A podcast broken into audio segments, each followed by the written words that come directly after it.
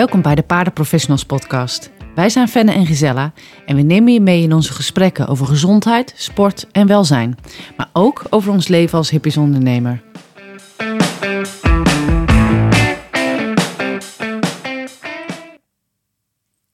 Fenna, jij hebt altijd uh, de trainingssport beoefend op hoog niveau, inclusief WK's en dergelijke.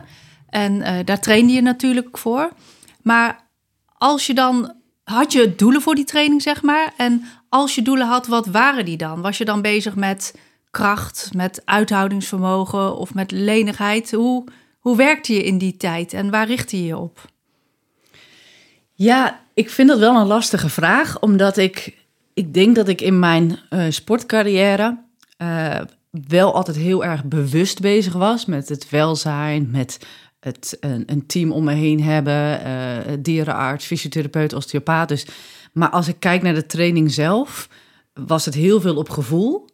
Um, en ik zou eigenlijk willen dat ik toen de kennis had gehad die ik nu heb. En over welke specifieke kennis heb je dan? Ja, ik denk over het algemeen gewoon. Hè? Want ik, mhm. ik weet nu zoveel meer dan toen. Um, ook al is dat toen eigenlijk allemaal hartstikke goed gegaan. Als je me nu vraagt, wat, ben, wat was je precies aan het trainen? Ik heb natuurlijk ook met hartslagmeten, terwijl dat toen nog best wel nieuw was, al heb ik ook getraind. Uh, zeker toen we in het team zaten, dan word je ook goed begeleid. Ik had een ontzettend ge, uh, getalenteerd paard. Um, ik noemde het altijd een, uh, een Rolls Royce onder de paarden. Mm -hmm. hij was heel atletisch, had de juiste mindset. Um, dus alles ging eigenlijk heel makkelijk. Dus waar ik vooral mee bezig was, was om hem fit te houden. Dus ik vond de basisconditie heel erg belangrijk om dus uh, zo'n gehele proef vol te houden. Maar reining uh, kenmerkt zich natuurlijk ook door de explosiviteit in de oefeningen, zoals de spins en de, de slidingstops.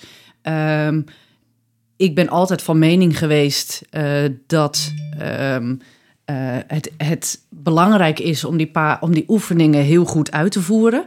Want als je die heel goed uitvoert, dan zijn de paarden minder blessuregevoelig. Mm -hmm. Mijn paard is nooit geblesseerd geraakt, omdat ik denk ik op dat moment ook wel heel bewust bezig was met hem dus eigenlijk technisch klaarmaken op zo'n oefening. Dus wel degelijk hem genoeg spierkracht te geven, genoeg balans en coördinatie om dus die oefeningen keer op keer goed uit te voeren. Maar ik had wel heel veel verdeling over de week. Van, ik trainde echt geen vijf dagen in de week keihard. Maar ik durf niet zo heel goed te zeggen of ik daar een heel erg duidelijk plan op had. Of dat het wat meer op gevoel ging. Ja, ja want een van de dingen die je net noemt is bijvoorbeeld kracht en explosiviteit.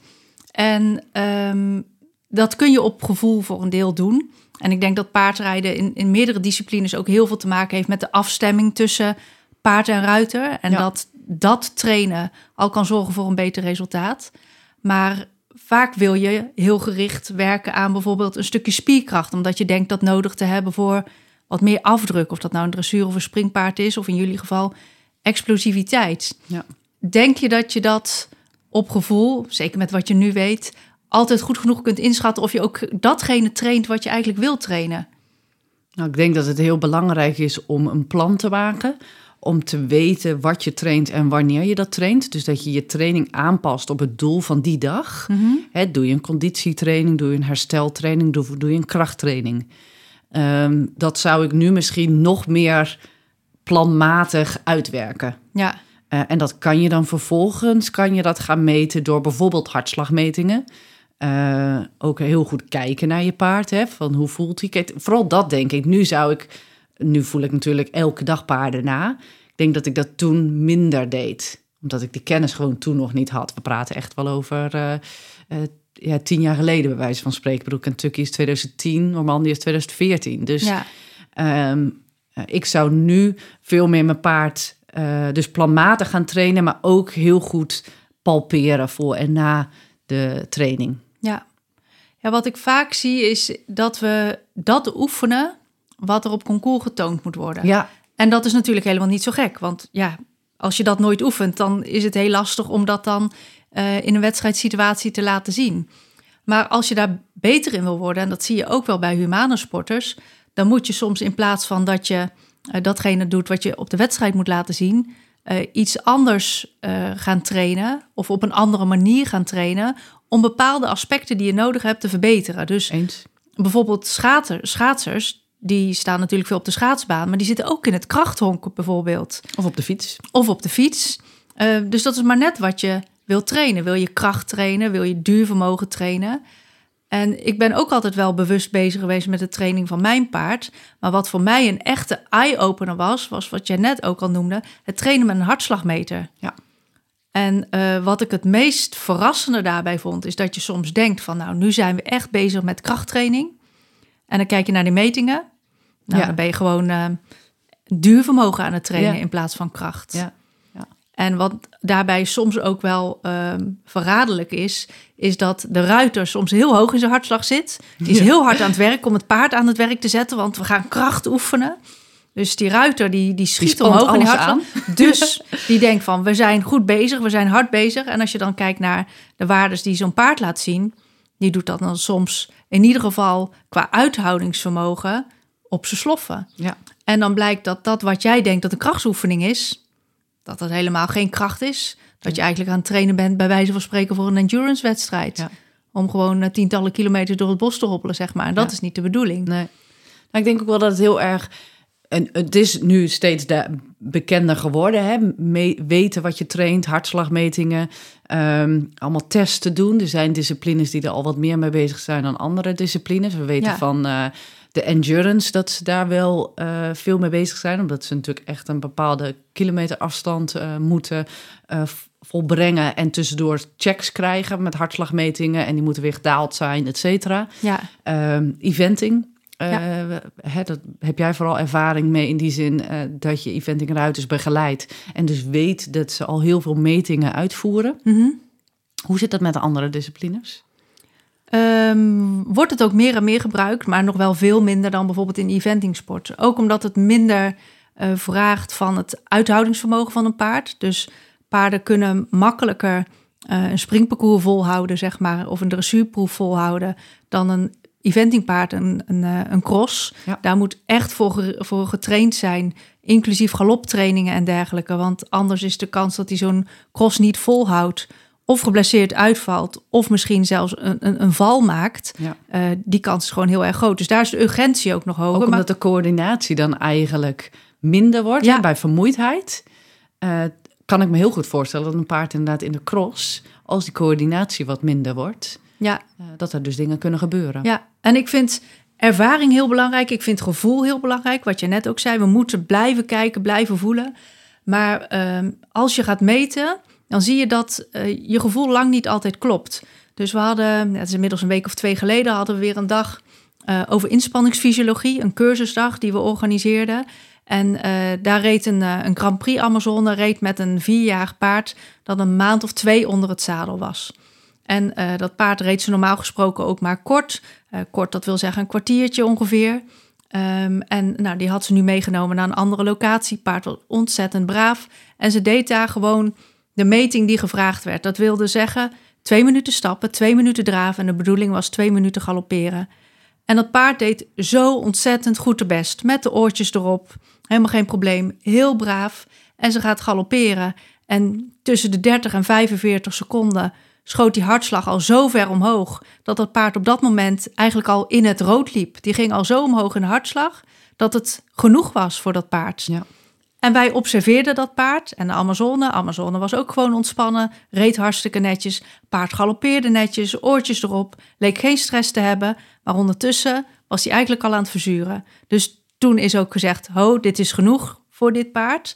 Maar ja, wat ik eigenlijk wil zeggen is, Ja. we kunnen het niet altijd zien. En we kunnen het ook niet voelen. Het was voor ons aan de kant niet zichtbaar. Het was voor de Amazone niet voelbaar dat dat de grens was voor het paard. Maar zou je dan zeggen dat, dat een ruiter dus altijd met hartslagmeter moet rijden? Niet altijd, maar wel iedere ruiter moet eigenlijk een aantal keer dat gedaan hebben om enig in, inzicht te hebben in ehm, nou, dat je het lang niet altijd goed kunt voelen. Maar dat is dus heel lastig. Want als je zelfs op zo'n moment de ruiter zegt... ik voel niet dat, Nee. dat de hart, het hartslag omhoog gaat... dan vind ik dat een heel lastig punt dus. Ja, dus eigenlijk, misschien moet ik het anders zeggen. Iedere ruiter zou bij ieder paard met, waar die mee werkt, geregeld een keer met hartslagmeter moeten rijden. Om te weten van wat, hoe reageert dit paard op inspanning? En hoe snel herstelt hij weer tussen de momenten dat je paard laat werken. Dus na bijvoorbeeld die galop ga je weer stappen en dan kijk je ook hoe snel zo'n paard herstelt. Dat zegt ook iets. Ehm, want je, dat gevoel kun je niet helemaal ontwikkelen. Ook al zou deze Amazone bij al haar andere paarden met een hartslagmeter rijden. En dan met dit paard niet. Dan kan ze nog niet ehm, op basis van haar ervaring zeggen van nou, ik weet dat dit paard met 45 seconden verzuurt. Dus eigenlijk zeg je, want je moet ook nog die hartslagmetingen kunnen interpreteren. Ja. Uh, kijk, ik denk als we het echt hebben over sport, topsport, dan is de conclusie eigenlijk zouden ze altijd met hartslagmeting moeten rijden, een hartslagmeter moeten rijden, om dus zo het beste het paard te kunnen monitoren. Ja, het liefste wel. Maar dan ik wil niet zeggen... echt over. Nee, maar dat bedoel ik ook van dat je het dan echt hebt over de, de, de topsport. Maar dat kan je inderdaad niet vragen van een gewone, hele enthousiaste sportruiter. Om dus een hartslagmeter aan te schaffen, de interpretatie te doen, dat is heel lastig. Nee, dat niet. Maar wat die wel kunnen doen, is een keer iemand vragen die wel een hartslagmeter heeft en cursus heeft gedaan om het te interpreteren, zolang er geen afwijkingen zijn overigens. Ehm, en dan gewoon is, stel je rijdt op L-niveau. Nou, dat verandert meestal dan bij een amateurruiter niet binnen een half jaar dat je dan in één keer wel uh, zet het licht rijdt of zo. Dus je rijdt gewoon week in week uit op L-niveau of LM-niveau. Doet een beetje vergelijkbare trainingen. Natuurlijk doe je daar wel eens wat aanpassingen in. Maar laat gewoon een keertje een meting doen tijdens zo'n training. Dan weet je een klein beetje hoe of wat. Ja.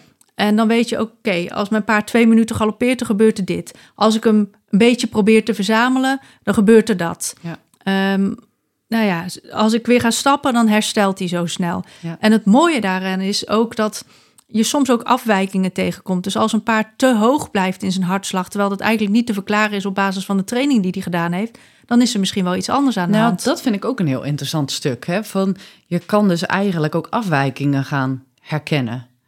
Uh, ja, je kunt niet direct een diagnose stellen, nee, nee, maar je kunt wel zeggen, niet. dit klopt niet, we moeten precies verder gaan dat, kijken. Precies dat. Ja, en ja. ook met pijn overigens. Pijn, maar ook stress. Ja. Uh, ervaart een paard heel veel stress, ja of nee? Ja, dat is ook grappig, want soms denk je dat een paard heel veel stress heeft... en dan zie je misschien wel een keer een piekje, maar daarna weer gewoon ja, normaal. Precies, ja. Um, en soms heb je ook bijvoorbeeld een paard dat eigenlijk heel goed opgebouwd is, goed getraind is...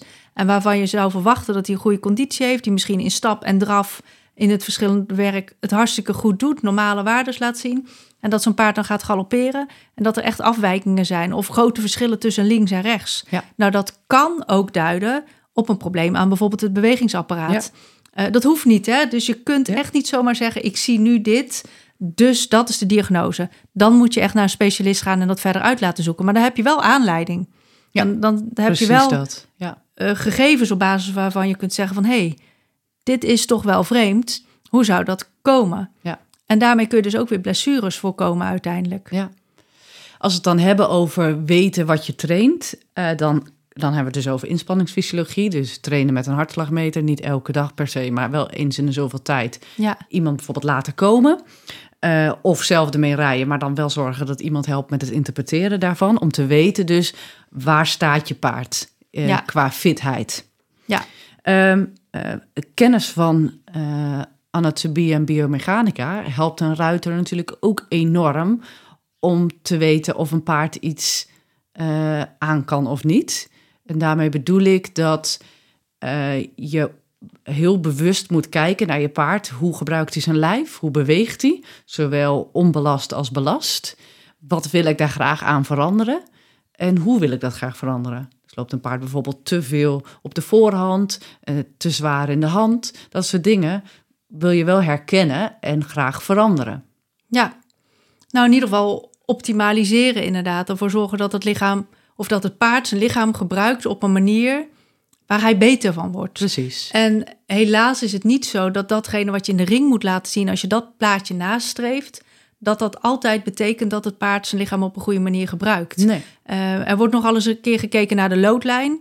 En dan op of voor de loodlijn vindt men goed. Erachter is per definitie fout. Alleen ik vind dat te kort door de bocht. Ja. Want er zijn zoveel meer dingen waar je naar zou moeten kijken eigenlijk... om te kunnen beoordelen of een paard zijn lichaam gebruikt... of zijn lichaam goed gebruikt. Wat zijn die dingen? Ehm, nou ja, ik vind het bijvoorbeeld heel erg belangrijk dat een paard de ruiter op een goede manier draagt.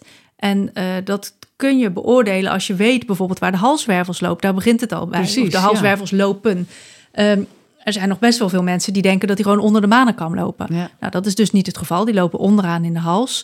Um, je moet als het ware een beetje door een paard heen leren Precies, kijken. Ja. Om te weten van, ja, wat gebeurt er nou eigenlijk bijvoorbeeld in die hals en in die rug? Ja. En wat wordt er aan beweging gevraagd? Bijvoorbeeld als je een paard laat nageven, hoeveel moeten die wervels ten opzichte van Ja. elkaar buigen? En of dat oké is, ja of nee, dat weet je pas als je weet van wat zijn de normale, wat is de normale range of motion van zo'n gewricht. En dan hoeven we echt niet allemaal fysiotherapeuten te worden en we hoeven niet allemaal een revalidatiecentrum te hebben. Maar eigenlijk vind ik dat je, als je met een paard gaat werken, wel inzicht moet hebben in hoe zit zo'n lichaam in elkaar.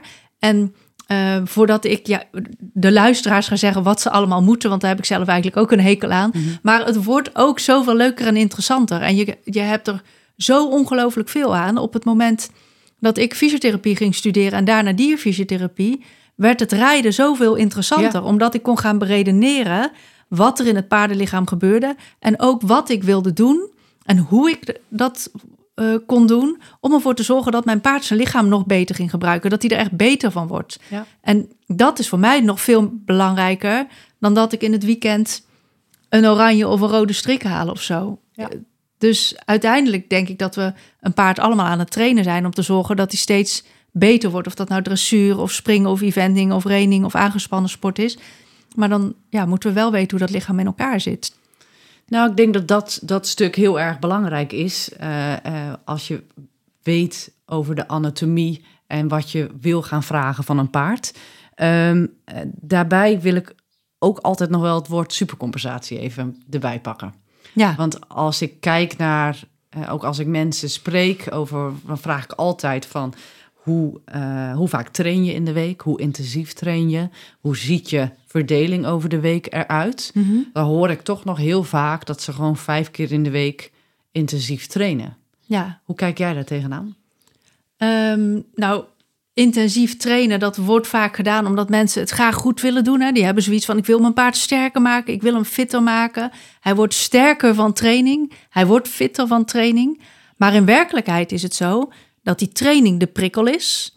Dan, eh, ja, dan, dan richt je een heel klein beetje schade aan. Vervolgens zegt het lichaam, dit gaan we herstellen. Maar eh, het moet nog een klein beetje beter dan hiervoor, want eh, we willen niet dat het lichaam een training uiteindelijk echt niet aan kan en dat er grote schade optreedt. Dus het lichaam gaat eigenlijk uit zelfbescherming zorgen dat het ietsje sterker of ietsje fitter wordt dan voorheen. En dat noemen we dus inderdaad supercompensatie. En ja, het is een podcast, dus ik kan geen beelden laten zien. Nee. Ehm, maar wat er eigenlijk gebeurt is dat je, je traint de belastbaarheid van een paard neemt na die training even af, want er is dus wat microschade, zeg maar. Ja. En dan gaat het lichaam herstellen. En dan zit je dus weer in een stijgende lijn naar boven, ook qua belastbaarheid.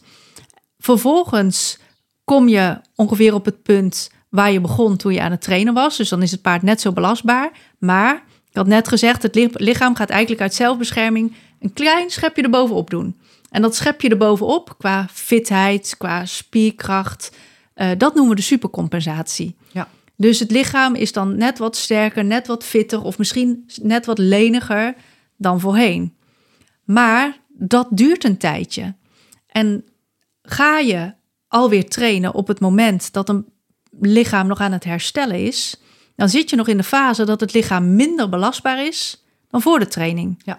Dus dan kun je mega goed je best doen, vijf keer in de week intensief trainen, maar dan ben je aan het overtrainen. Ja. Dus iedere keer als het lichaam nog een beetje verzwakt is, ga je nog een keer hard trainen. Ja. En nou ja, dan kom je weer op hetzelfde punt. Het lichaam is nog herstellende en je gaat nog een keer hard Krijg je trainen. eigenlijk het tegenovergestelde van supercompensatie. Precies, in plaats van dat het lichaam steeds een beetje sterker wordt. Wat gebeurt als je op het juiste moment, als het lichaam hersteld is en net een beetje sterker is dan voorheen, als je dan gaat trainen en je doet dan, je geeft dan weer een, een wat intensievere prikkel, eh, dan kan het lichaam, als je het lichaam voldoende hersteltijd geeft, kan hij weer naar zo'n supercompensatiepunt komen en steeds een beetje sterker worden. Dus dan krijg je een stijgende lijn. En die hersteltijd, dat betekent natuurlijk niet dat je je paard uh, stilzet. Dat is de vraag natuurlijk. Ja. Uh, wat doe je het liefst in, met het paard in die hersteltijd? Um, nou, eerst is het belangrijk om te weten van hoe lang is die hersteltijd ongeveer. Ja. Um, dat kunnen we niet voor ieder paard nu zeggen van nou, het is altijd zo lang. Maar hou een, richttijd aan van 48 tot ongeveer 72 uur. Dat betekent niet dat we in die tijd dus niks kunnen doen. Het paard is niet nul belastbaar, helemaal niet belastbaar. Het paard is minder belastbaar. Dus als je een Grand Prix paard in die tussentijd dat hij aan het, herstellen, aan het herstellen is, iets wil laten doen, dan kun je bijvoorbeeld licht basiswerk doen. Gewoon een half uurtje wat stappen, draven, galopperen, tussendoor nog een keertje stappen. Dat is voor zo'n paard een hersteltraining. Dat kan hij makkelijk aan. Dat zit dan onder die belastbaarheidsgrens die hij dan aan kan. Um, gaat het over een jong paard, dan is een half uur stappen, draven, galopperen een veel te zware training. Dus voor een jong paard kan gewoon een dagje in de wei of eventjes een kwartiertje stappen aan de hand een hersteltraining zijn. Ja. Dus herstellen is niet laat hem maar lekker in zijn box, box liggen. Herstellen is wel wat bewegen, maar heel erg afhankelijk van ja, hoe getraind is dat paard. Dus de mate van getraindheid. Ja. Dus dat is inderdaad. Dan kom je eigenlijk op twee, max drie uh, intensieve trainingen in de week. Ja. Ligt er ook aan uh, welk niveau je paard heeft, hoe fit hij is, ja. et cetera. Een jong paard is inderdaad heel wat anders dan een volwassen paard. Ik blijf de supercompensatie meegeven aan eigenaren die bij mij komen Ja. voor de aquatrainer of voor revalidatie en weer in opbouw zijn. Ik check altijd even of ze dat kennen. Het is zo'n bekend iets, ook in de humane sector, Ja. eh, in de humane sport, dat dat eh, het, het moet steeds bekender worden binnen het paardrijden. Precies. ook, En het is ik. redelijk makkelijk te begrijpen. Het is niet heel ingewikkeld. Maar het is lastig hè, om iets te veranderen. Want waarom is het zo normaal om vijf dagen in de week te trainen? Ja, nou trainen, dat is natuurlijk ook iets waar we rekening mee moeten houden. Trainen is niet alleen voor het paard bedoeld. Nee. Want we zijn niet alleen bezig om dat paard fitter en sterker te krijgen. Wij als ruiters moeten ook gewoon handiger worden. Dus het kan zijn dat wij als ruiters het nodig hebben om honderd keer een pirouette door te rijden. Terwijl we dat voor het paard echt moet, niet moeten doen, want dan is hij bijvoorbeeld stuk. Ja. Ehm, dus ja, dat telt ook mee. We hebben zelf vaak ook die kilometers nodig. Maar als je ze dat supercompensatieprincipe en die hersteltijd uit kunt leggen, dan gaan mensen zich wel realiseren van ja, ik kan dat wel nodig hebben. Maar als ik vijf keer in de week intensief blijf trainen, dan is mijn paard straks wel stuk. Of in ieder geval is die kans heel groot. Ja. En wat intensief is, daarvoor moet je eigenlijk weer meten. Want je kunt eigenlijk zonder te meten niet precies beoordelen of een training wel of niet intensief is. Klopt. Je kan het, bij, je kan het een beetje inschatten, inderdaad, bij jonge Ja. paarden. Eh, je kan wel zeggen van, oké, de, de intensievere training zijn de trainingen dat je, dat je je paard echt wel in het zweet werkt. Kan ik het zo zeggen? Nou, zweet is eigenlijk een hele slechte graadmeter. Dus in die zin is dat een beetje een... Oh, als on- ik mezelf in het zweet werk, dan weet ik wel dat ik flink gewerkt heb. Ja, nou, bij paarden is dat toch wel weer anders. Die hebben ook weer een hele andere vorm van thermoregulatie. En helaas blijkt dat dan... Ja, tuurlijk zijn ze bezig geweest. Nou, eigenlijk is het enige wat, ze zeggen, wat het zegt, is dat ze het warm hebben gekregen. Ja, Maar dat wil nog niet zeggen dat het intensief was. En het wil ook niet zeggen dat het misschien te intensief was.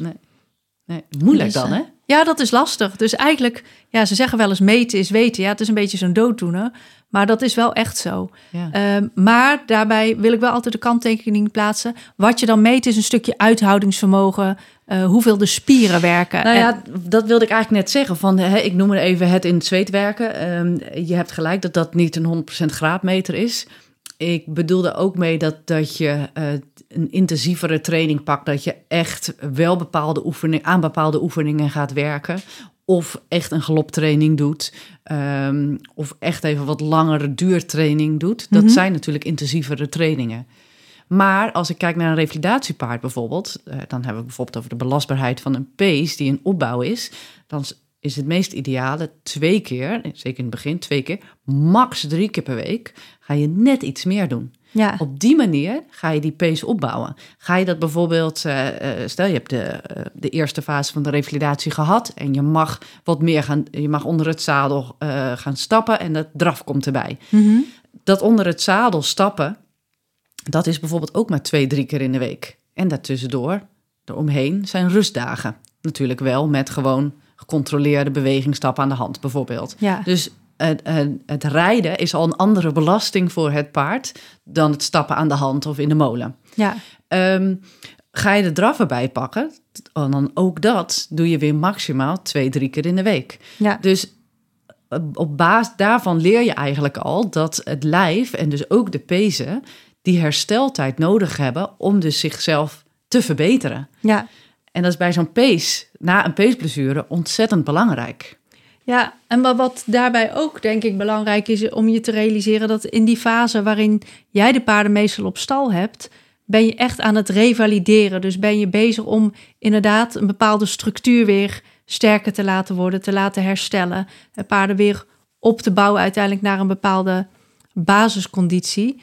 Uh, terwijl als een paard helemaal gezond is en, en, en, normaal getraind is, dan ben je ook heel vaak met allerlei rijtechnische dingetjes bezig. Ja. Um, op het moment dat je begint met bijvoorbeeld hartslagmetingen, dan denk je, ja, ik zit alleen maar op dat horloge te kijken om te kijken van wat is de hartslag en oh, ik, er zitten twee minuten op, ik heb twee minuten intensiever gewerkt, nu moet ik weer wat anders doen. Hoe kan ik nou zo bijvoorbeeld dressuur trainen? Nou, ten eerste krijg je op een gegeven moment gevoel daarbij, dat je weet van, oh ja, ik ben inderdaad twee minuten aan het rijden. Ik weet dat mijn paard, als ik een klein beetje actiever galoppeer, dat hij ongeveer op die hartslag komt.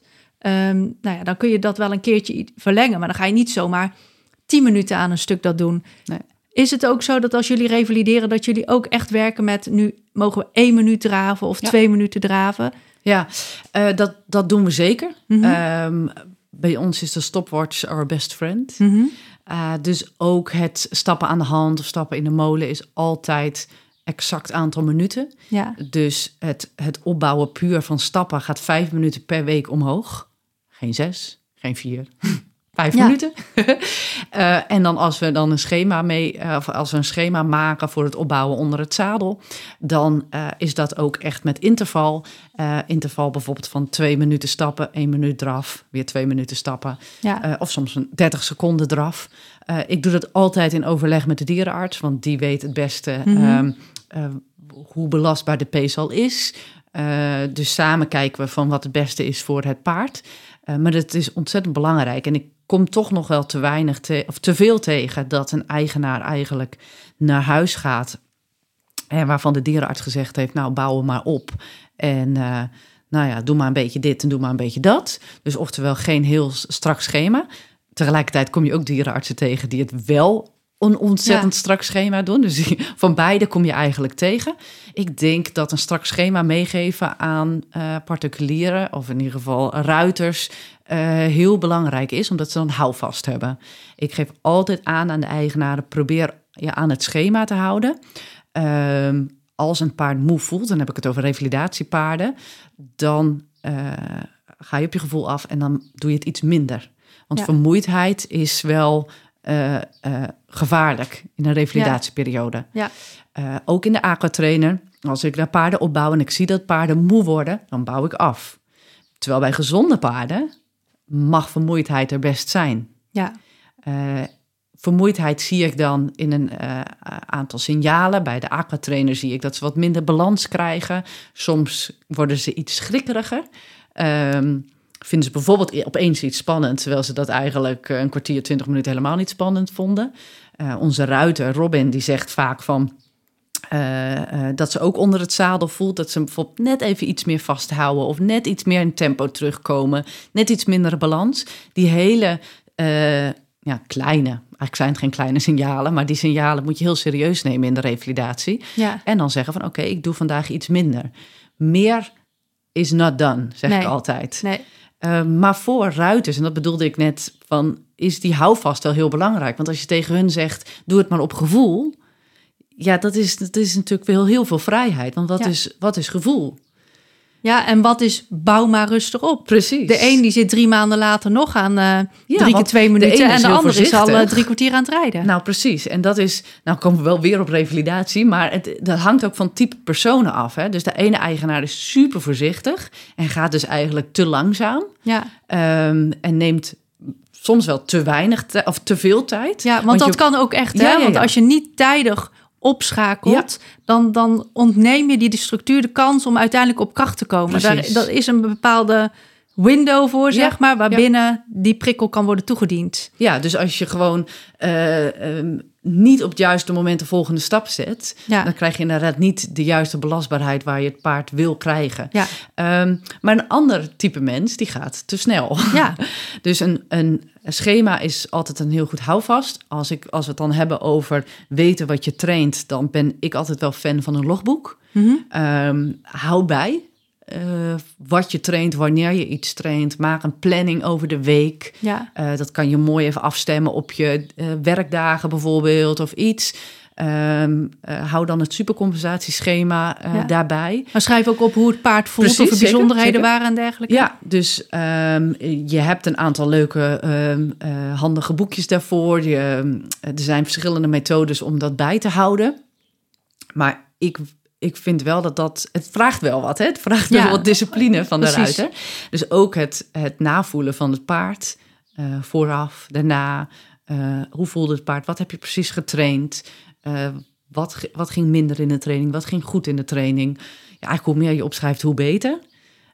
Op een gegeven moment ga je zien of dingen verbeteren of minder worden, of dat er een soort patroon in zit. Ja, Ja, ik denk dat als we het hebben over weten wat je traint, dat dat ook een heel belangrijk onderdeel is. ja, dus het is een stuk kennis over eigenlijk trainingsleer. Ehm, het is ehm, kennis over biomechanica, maar het is ook meten, eh, tijd bijhouden inderdaad. Want dat vond ik wel een hele belangrijke dat jij dat zei. Want als je eenmaal aan het rijden bent, heb je vaak geen idee van de tijd. Nee. Dan weet je nou niet of je nou twee minuten rondjes aan het rijden bent of acht minuten rondjes Ja, aan het rijden precies. bent. Dus daarvoor heb je echt zo'n stopwatch of zo'n Ja, horloge en je nodig. hebt apps, hè, die, het is een interval-app, eh, waarbij je een schema er helemaal in kan zetten. Ja, Eh, dan moet je wel oppassen dat het paard niet gaat reageren op de piepjes. oh ja.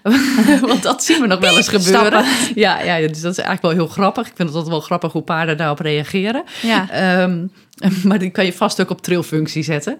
Eh, dan, dan kan je dus eigenlijk gewoon lekker rijden zonder dat je elke keer op dat horloge zit te kijken en weer iets aan het aandrukken, aandrukken Ja. bent. Ehm, dus er zijn wel verschillende tools voor eh, om, om daarbij te helpen. ja. Ofwel het de, de revalidatiepaard is of een, of een paard in opbouw. Ehm, ja, is dat gewoon heel erg belangrijk. Ja. ja, en als we het dan hebben over metingen, dan zijn er wel er zijn voor- en tegenstanders. En de tegenstanders die zeggen, ja, nee, maar je moet ook gewoon kijken naar je paard. Eh, en daar hebben ze natuurlijk Ja, helemaal zeker. gelijk in. Ja.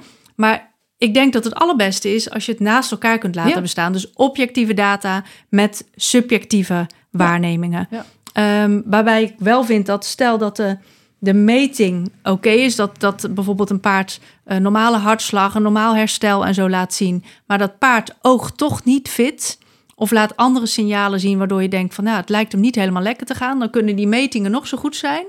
Maar dan vind ik dat je dat serieus moet nemen, wat je ziet en wat je eventueel voelt als je aan het rijden bent. Helemaal, helemaal eens. Dus je kan kijken naar hoe staat je paard erbij. Eh, hoe eet hij? Sommige paarden beginnen wat minder goed te eten. Ehm, eh, hoe voelt hij Ja, eh, in zijn lijf? Kijk, je hoort ook nog wel eens... Ja, mijn paard had even een paar dagen een wat dikkere kogel. ja, Ja, daarna was het weg. Dus ja, ik ben maar gewoon weer verder gegaan.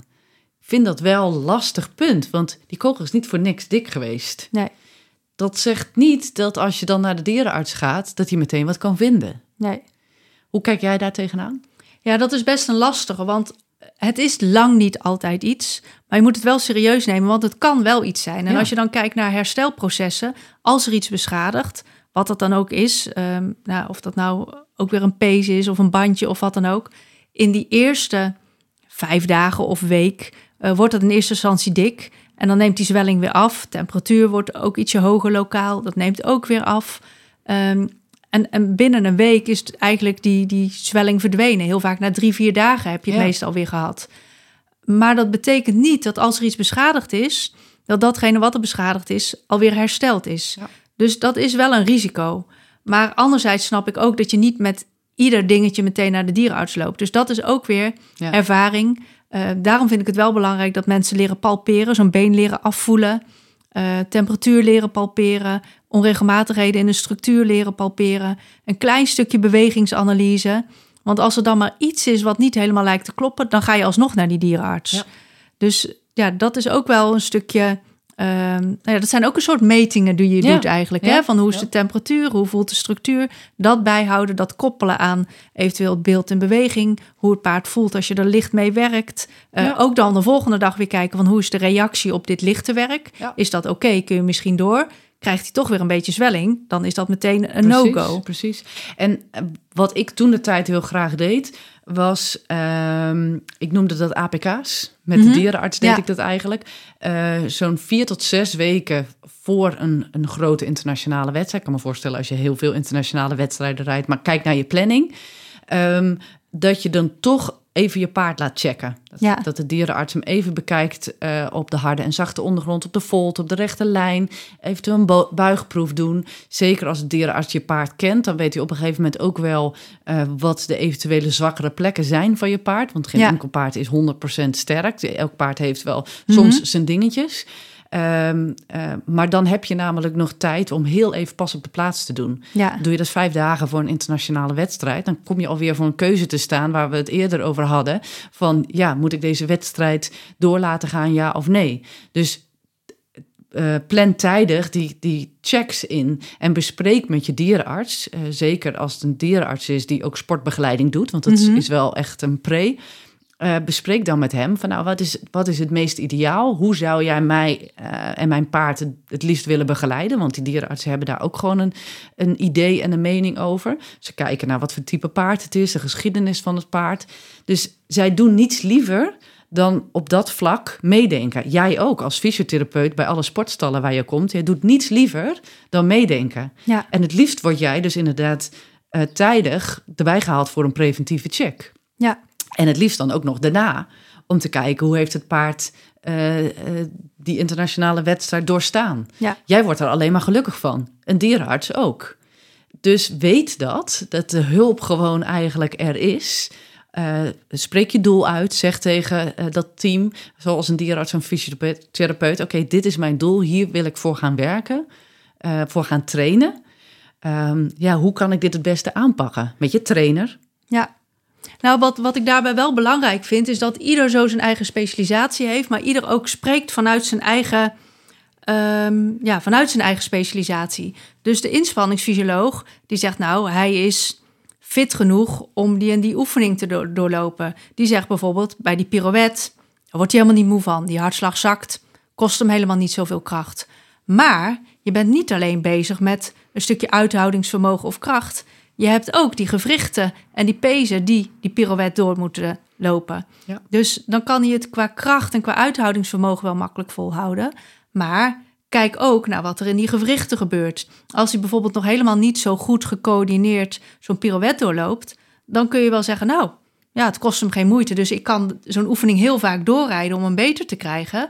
Maar dan belast je misschien die pezen wel te veel. Of je belast die spronggewrichten misschien wel te veel. En andersom kan het zijn dat een dierenarts zegt van nou, eh, de spronggewricht of knie ziet er allemaal hartstikke goed uit, bewegingspatroon is goed, ga maar lekker rijden. Hij kan best wat aan in de training. Dan kan de verleiding groot zijn om te denken, nou die gewrichten die zijn helemaal top. Ik kan, ik spreek vaak vanuit de dressuur, want dat is de discipline die ik zelf beoefend heb, maar dat geldt eigenlijk voor iedere discipline.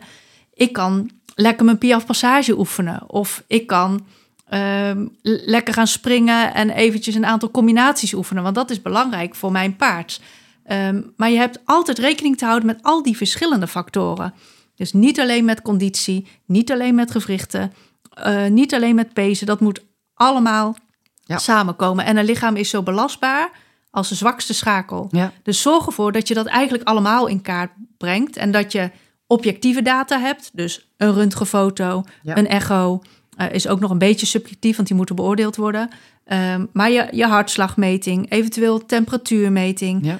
Al dat soort zaken. En op basis daarvan kun je eigenlijk pas een goed plan maken van... ja, wat gaan we nou precies trainen? Wat moet er beter? Maar ook, waar moeten we voorzichtig mee zijn? Ja. ja. Nou, ik vind het eigenlijk heel mooi. Ja, het is best eh, compleet zo, denk ik. En, en dat is ook wel waar het om gaat. Maak het verhaal compleet. Haal al die specialisten bij elkaar. Ehm, en zorg uiteindelijk voor dat je dat traint wat je wilt trainen. En dat dat wat een beetje delicaat is, dat je daar ook even voorzichtig mee omgaat. Super. Dankjewel. Dag. Bedankt voor het luisteren naar onze podcast. Je kan ons volgen op Instagram en Facebook onder Fenna en Gisella. Je kan ook natuurlijk onze bedrijven volgen. Lelimare Horses en Bartels Horse Health Instituut. Tot de volgende keer.